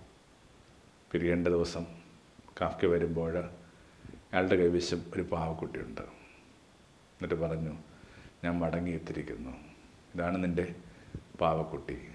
അവൾ പറഞ്ഞു ഇതെന്റെ പാവക്കുട്ടിയല്ല. അപ്പം അതിന് കാരണമായിട്ട് അയാൾ അവൾക്ക് പറഞ്ഞു കൊടുത്തത് പാവ പറയാൻ ഏൽപ്പിച്ചൊരു കാര്യമാണ്. ഇങ്ങനെ ദീർഘമായ സഞ്ചാരങ്ങൾ കൊണ്ട് ഞാൻ മാറിപ്പോയതാണ് ആ കഥയുടെ ചുരുക്കം ഇങ്ങനെയാണ്. സ്നേഹം ഒരിക്കലും നഷ്ടമായെന്ന് നിങ്ങൾക്ക് തോന്നിയാലും ഏതൊക്കെയോ രീതികളിൽ അത് നിങ്ങളെ തേടി ഒടുവിലെത്തും. നഷ്ടപ്പെട്ട എല്ലാ സ്നേഹവും നിങ്ങളെ തേടി മറ്റേത് രൂപത്തിലോ ഭാവത്തിലോ തിരികെ എത്തും. വിയർപ്പിന് ശേഷമൊക്കെ സംഭവിക്കുന്ന കാര്യങ്ങളെ വേണമെങ്കിൽ ഈ ഒരു പ്രശസ്തമായ കഥയുടെ പശ്ചാത്തലത്തിൽ വായിച്ചെടുക്കാവുന്ന തങ്ങളുടെ ഗുരുവും സ്വപ്നങ്ങൾ ആരിലാണോ നിക്ഷേപിച്ചത്? ആ മിശിഹായുമൊക്കെ കടന്നുപോയെന്നൊക്കെ മനുഷ്യർ വിചാരിച്ച് ഇങ്ങനെ തകർന്ന് ചുരുണ്ടുകൂടിയിരിക്കുമ്പോൾ അങ്ങനെ പലയിടങ്ങളിലായിട്ട് സാധാരണ മനുഷ്യക്കണക്ക് തോന്നിക്കുന്ന മനുഷ്യരിലൂടെ ഈ മിശിഹായുടെ സ്നേഹം അവരുടെ അടുക്കലേക്ക് വരികയാണ്. വളരെ സാധാരണക്കാരനായിട്ടാണ് പിന്നീട് ഉദിതനായ ക്രിസ്തുവിന്റെ ഇവരുടെ ജീവിതത്തിലേക്കുള്ള പുനഃപ്രവേശനം. പ്രത്യേകതകളൊന്നുമില്ലാത്ത ഒരാളായിട്ട് ഒരു യാത്ര പോകുമ്പോൾ ഇങ്ങനെ സഹയാത്രികനായിട്ട് കൂടെ വരുന്നു. പ്രകാശമുള്ള ഒരാൾ സംസാരിക്കുമ്പോൾ ഉള്ളിലെ കനലിനെ ഉണർത്തുന്ന ഒരാൾ എന്നൊക്കെ മാത്രമേ അവർക്ക് അയാളെക്കുറിച്ച് പിടുത്തം കിട്ടുന്നുള്ളൂ. പിഴടിക്കൽ ഇങ്ങനെ പുലരി മഞ്ഞിൽ തീരത്തേക്ക് അവരെത്തുമ്പോൾ ഇങ്ങനെ അവ്യക്തമായിട്ട് നിൽക്കുന്ന ഇങ്ങനെ വളരെ മഞ്ഞിൽ നിൽക്കുന്ന മറ്റൊരാൾ പുലരിയുടെ ആ ഒരു കാഴ്ചയൊക്കെ ആയിട്ട് അയാളുടെ നിൽപ്പുണ്ട് കുഞ്ഞുങ്ങൾ വല്ലതും കിട്ടിയില്ല എന്നൊക്കെ ചോദിക്കുന്നു. അതൊരു മറ്റൊരു മുക്കുവൻ ആയിട്ട് മാത്രമേ അവർ ഗണിച്ചിട്ടുള്ളൂ. അല്ലെങ്കിൽ തീരത്തേക്ക് വന്നൊരു മുതിർന്നൊരു മനുഷ്യൻ. വേറൊരിടത്താവട്ടെ ഒരു സ്ത്രീ. അവനല്ലാതെ വേറൊന്നുമില്ല അവൾക്ക്. അവളുടെ ജീവിതം ഇങ്ങനെ വല്ലാതെ തകർന്നു പോയിരിക്കുക സ്വപ്നം കാണാനായിട്ട് പ്രേരിപ്പിച്ച മനുഷ്യർ നമ്മളിൽ നിന്ന് കടന്നു പോകുമ്പോൾ അവർ നമ്മുടെ സ്വപ്നം മാത്രമല്ല ഉറക്കം കൂടി എടുത്തുകൊണ്ട് പോകുന്നൊക്കെ പറയുന്നത് കൃത്യമായിട്ട് അവളെ പൂർത്തിയായി. മേരിയ ഇങ്ങനെ അവൾക്ക് അവിടുത്തെ കുടീരം കാണാനായിട്ട് അനുമതിയുള്ള ആ ദിവസത്തിലേക്ക് എത്താൻ വേണ്ടി അവൾ ആ കഴിഞ്ഞ രാത്രി ഉറങ്ങിയിട്ടുണ്ടാവില്ല. പുലരിക്ക് മുമ്പേ ഇങ്ങനെ ഓടിപ്പോവുകയാണ്. അവിടെ കല്ലറ ശൂന്യമാണ്. കവർച്ച ചെയ്യപ്പെട്ടു തന്റെ ദൈവം കവർച്ച ചെയ്യപ്പെട്ട തന്റെ പ്രിയൻ എന്നൊക്കെ ഓർത്ത് അവളിങ്ങനെ ചുരുണ്ടുകൂടി വിഷാദിയായിരിക്കുമ്പോൾ തോട്ടക്കാരനെ കണക്ക് അവിടുന്ന് പ്രത്യക്ഷപ്പെടുന്നു. നഷ്ടപ്പെട്ട സ്നേഹമൊക്കെ പുതിയ ഭാവങ്ങളിലും പുതിയ രീതികളിലും നിങ്ങളെ തേടി വരും. അതെപ്പോഴും മനുഷ്യൻ തന്നെ ആവണമെന്നില്ല. കുറേ കൂടി മുമ്പോട്ട് പോകുമ്പോൾ മനുഷ്യർ പോലും വേണ്ട നിങ്ങളെ സ്നേഹിക്കാനായിട്ട്. സർവസൃഷ്ടികളോടുമൊക്കെ യേശു സുവിശേഷം പ്രഘോഷിക്കാൻ പറഞ്ഞത് വെറുതെയാണെന്ന് നിങ്ങൾ വിചാരിക്കുന്നുണ്ടോ? എല്ലാ സൃഷ്ടികളിലും ഇങ്ങനെ സ്നേഹത്തിന്റെ ഒരു സാധ്യത കിടപ്പുണ്ട് ഒരു വളർത്തുനായൊക്കെ വീട്ടിലുള്ള ഏതെങ്കിലും ഒരാൾ അതല്ലെന്ന് എന്നോട് തർക്കിക്കാൻ വരട്ടെ. യുവജാലങ്ങളിലൊക്കെ ഇങ്ങനെ സ്നേഹം നിക്ഷേപിക്കപ്പെട്ടിട്ടുണ്ട്. ഈ സ്നേഹത്തോടാണ് അവിടുത്തെ സ്നേഹം നമ്മൾ പറഞ്ഞു കൊടുക്കുന്നത്. പക്ഷേ അതിനകത്ത് ഈ കണക്ട് ആവുക. ഉള്ളിലില്ലാത്തൊരു കാര്യമായിട്ട് നിങ്ങൾ കണക്ട് ആവില്ല. ഞാൻ എന്റെ കഥ പറയുമ്പോൾ അത് നിങ്ങളെ തൊടുന്നുണ്ടെങ്കിൽ ഞാൻ പറഞ്ഞ ആ കഥയുടെ ലോകം നിങ്ങളുടെ ഉള്ളിൽ കിടക്കുന്നതുകൊണ്ട് അപ്പോൾ ഈ ഉള്ളിൽ സ്നേഹമുള്ള ഒരു പ്രപഞ്ചത്തെക്കുറിച്ച് തന്നെ യേശു പറയാൻ ശ്രമിച്ചത്. അവിടെയൊക്കെ സർവസൃഷ്ടികളോടും സുവിശേഷം പറയാനാണ് പറഞ്ഞത്. മരത്തോട് ഇങ്ങനെ അതിന്റെ കടക്കൽ മഴുവക്കരെന്ന് പറയുന്ന സുവിശേഷമാണ് പുഴയെ ഇങ്ങനെ അശാസ്ത്രീയമായിട്ട് തടയണകൾ കെട്ടി തിരിച്ചുവിടുകയും തടഞ്ഞു നിർത്തുകയും ഒക്കെ ചെയ്യരുത് എന്ന് പറയുന്നത് സുവിശേഷമാണ് പാർക്കുന്ന ലോകത്തെ ഇങ്ങനെ ഒന്നിനകത്തും അലിഞ്ഞു ചേരാത്ത ഈ പ്ലാസ്റ്റിക് ഉൾപ്പെടെയുള്ള കാര്യങ്ങൾ എറിഞ്ഞ് കുറേ കൂടി ഭാരപ്പെടുത്തുന്നു പറയുന്ന സുവിശേഷമാണ് ഈ പ്രപഞ്ചത്തിന്റെ ഉള്ളിൽ ഒരു സ്നേഹത്തിന്റെ കല്ല് കിടപ്പുണ്ടാകും അപ്പോൾ ചിലപ്പോൾ മനുഷ്യരിൽ നിന്ന് സ്നേഹം നഷ്ടമായി കഴിയുമ്പോൾ ഈ പ്രപഞ്ചത്തിന്റെ സ്നേഹം നിങ്ങൾക്ക് നന്നായിട്ട് പിടുത്തം കിട്ടും. അമരം എന്നൊക്കെ ഒരു സിനിമ നിങ്ങൾ കണ്ടിട്ടുണ്ടെങ്കിൽ അതിനകത്ത് ഇങ്ങനെ വലിയൊരു സങ്കടം വരുമ്പോൾ അതിൽ മുക്കുവൻ ഇങ്ങനെ മണ്ണിനെ ഇങ്ങനെ കെട്ടിപ്പിടിച്ച് കരയുന്നൊരു ദൃശ്യമുണ്ട്. അതിങ്ങനെ ഒരു സിനിമയ്ക്ക് വേണ്ടി ക്രിയേറ്റ് ചെയ്തൊരു സംഭവമല്ല. കടപ്പുറത്തൊക്കെ വലിയ ദുഃഖങ്ങൾ വരുമ്പോൾ മനുഷ്യർ ചെയ്തുകൊണ്ടിരുന്നൊരു കാര്യം ഇതാണ് വിശേഷം? എന്തെങ്കിലും മരണം നടന്നു കഴിയുമ്പോൾ സെമിത്തേരി കൊണ്ട് അടക്കിയിട്ട് നേരെ ഇങ്ങനെ കടപ്പുറത്തേക്ക് വന്നിട്ട് ഇങ്ങനെ മണ്ണിനെ കെട്ടിപ്പിടിച്ച് കരയും. നിങ്ങളുടെ നഷ്ടമായ സ്നേഹം ഏതൊക്കെയോ പുതിയ രീതികളിൽ നിങ്ങളെ ആശ്വസിപ്പിക്കാൻ വേണ്ടി വരും. നിങ്ങളെ തേടിയെത്തും. ഒരു കാര്യത്തിൽ മാത്രം ധൈര്യമുണ്ടായിരിക്കുക. സ്നേഹം ഒരിക്കലും അവസാനിക്കുന്നില്ല ഒരിക്കലും തോൽക്കുന്നില്ല. സ്നേഹം തോറ്റിട്ടേ ഇല്ല തോറ്റത് മുഴുവൻ സ്നേഹിക്കുന്നവരാണ്. നമ്മളതിനകത്താണ് നമുക്കൊരു ക്ലാരിറ്റി ഇല്ലാത്തത്. നമ്മൾ പറയുന്നു എന്റെ സ്നേഹം തോറ്റല്ലോ എന്റെ പ്രണയം തോറ്റല്ലോ എന്റെ ദാമ്പത്യം തോറ്റല്ലോ. സ്നേഹമെന്ന് പറയുന്നത് ഒരു നൗണല്ല ഒരു വെർബാണ് ലവ് എന്ന് പറയുന്നത് ഒരു വെർബാണ് ഒരു ആക്ഷനാണ് അപ്പോൾ ഒരു കാര്യം തോറ്റു എന്ന് പറയുമ്പോൾ ആക്ഷൻ തോറ്റുന്നതല്ല. ആക്ഷൻ ചെയ്ത വ്യക്തിക്ക് തോൽവി സംഭവിച്ചു. അയാൾക്ക് പാളിച്ചകളുണ്ടായി.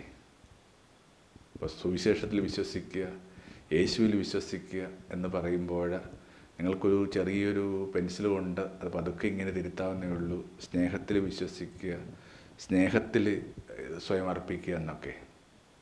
സ്നേഹം ഒരിക്കലും പരാജയപ്പെടുന്നില്ല. സ്നേഹം പരാജയപ്പെട്ടിട്ടേ ഇല്ല. വാസ്തവത്തിൽ ഈ ഉയർപ്പെന്ന് പറയുന്നത് മൂന്നാം ദിവസം സംഭവിച്ചൊരു കാര്യമായിട്ടൊക്കെ നമ്മൾ വിചാരിക്കുന്നുണ്ട്. ഉയർപ്പ് കുരിശിനോടൊപ്പം സംഭവിച്ചെന്നുള്ള വളരെ പോയറ്റിക്കായിട്ടുള്ള ഒരു വിചാരമുണ്ട്.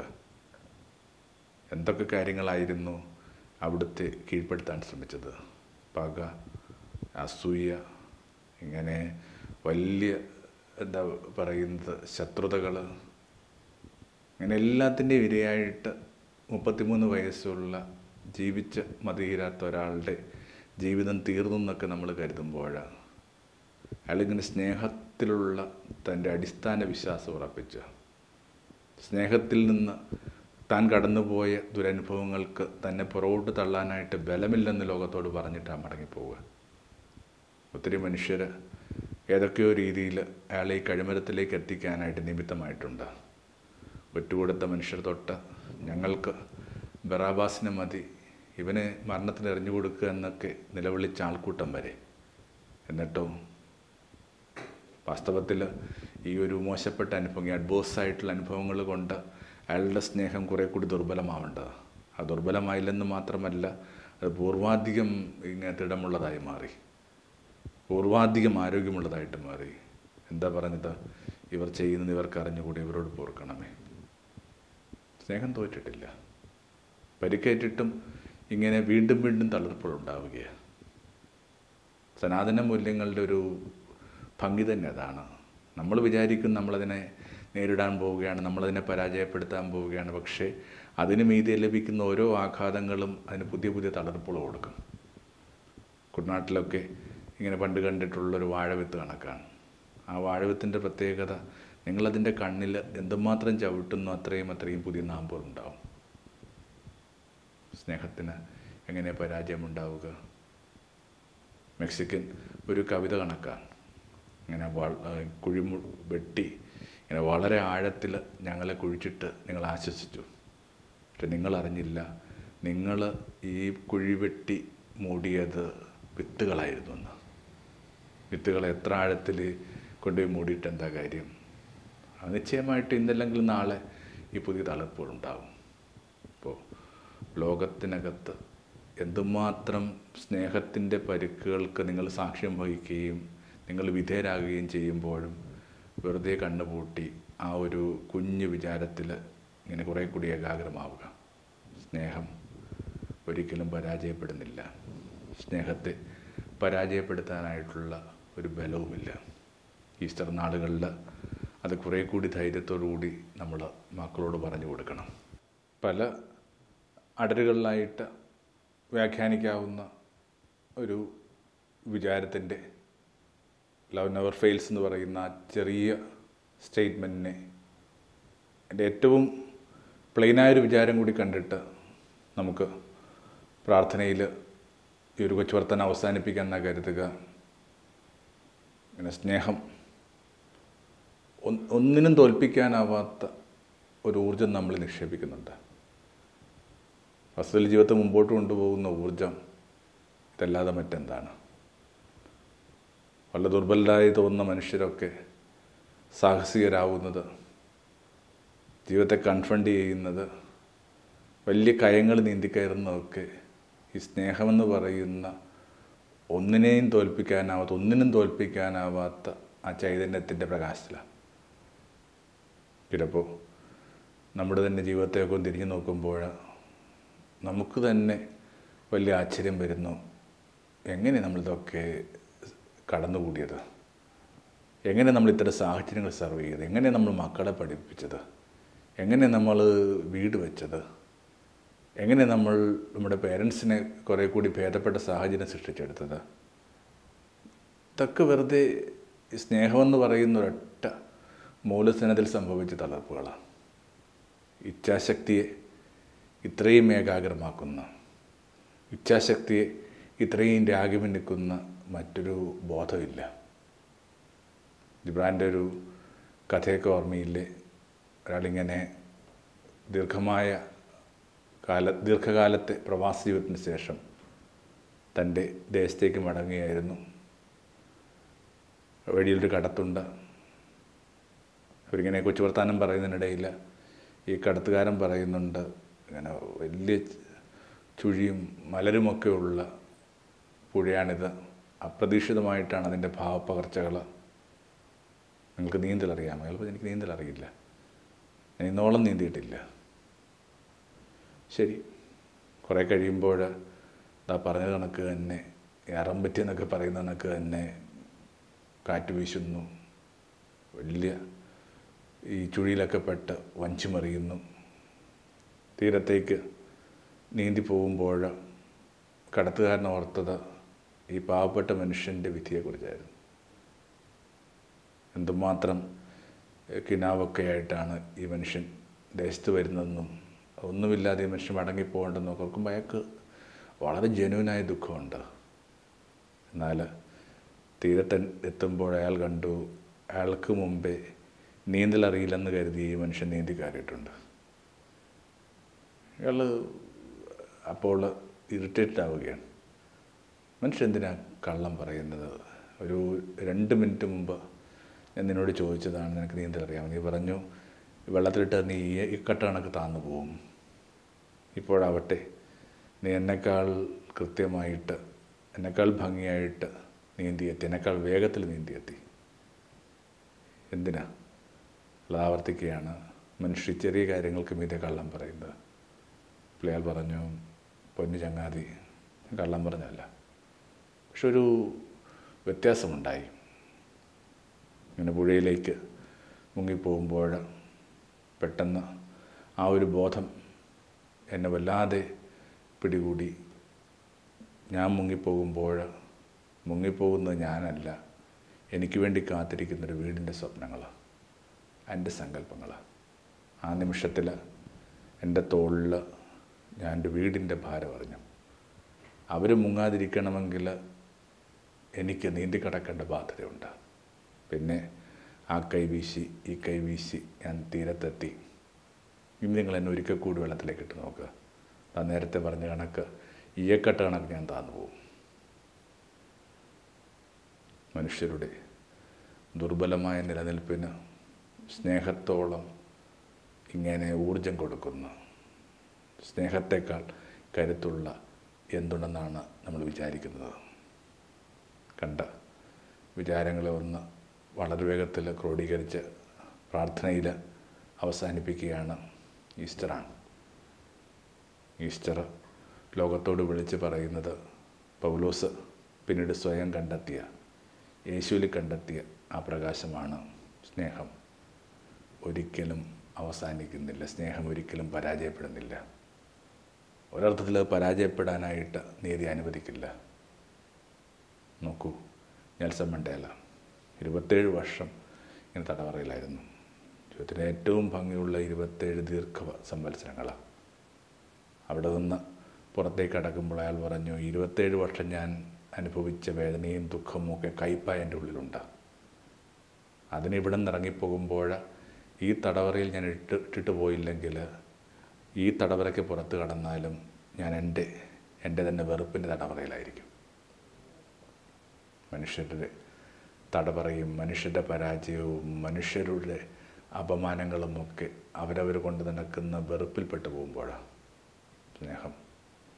പുതിയ സുഗന്ധമായിട്ടും പുതിയ പ്രകാശമായിട്ടും നമ്മുടെ ഉള്ളിൽ കുറേ കൂടി ഭംഗിയുള്ള തായി മാറാനായിട്ട് ഈ കാലം സഹായിക്കട്ടെ ദൂരെ എവിടെയോ മരിച്ചവന്റെ ശവകുടീരത്തിലിരുന്ന് മാലാഹമാർ പറയുന്നുണ്ട് നിങ്ങളെന്തിനാണ് ജീവിക്കുന്നവനെ മരിച്ചവരുടെ തപ്പുന്നത് മരിച്ചു എന്ന് കരുതിയ എല്ലാ സ്നേഹവും നിങ്ങൾക്ക് മുമ്പേ ഗലിയിലേക്ക് പോയിട്ടുണ്ട് ആമേൻ Love is not proud. Love does not boast. Love, after all, matters the most. Love does not run. Love does not hide. Love does not keep locked inside.